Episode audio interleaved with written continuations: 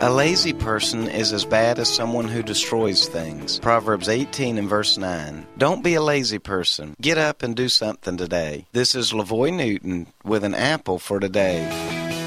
Hard work is an important spiritual and business principle. We cannot expect to accomplish much in life without the element of hard work. Laziness cripples people because it is a condition of the mind that says, I want to do as little as possible to just get by. If you've had problems with being lazy, I challenge you to change your mindset today. Go the extra mile and work hard to do your best in all you do. Let's pray. God, I pray for these today that are trying to overcome laziness. I pray that you will change their mindset that. Let today be a turnaround day for them. In Jesus' name, amen. An Apple for Today is a daily word of encouragement by pastor and author Lavoy Newton. More resources and encouragement are available at anapplefortoday.com.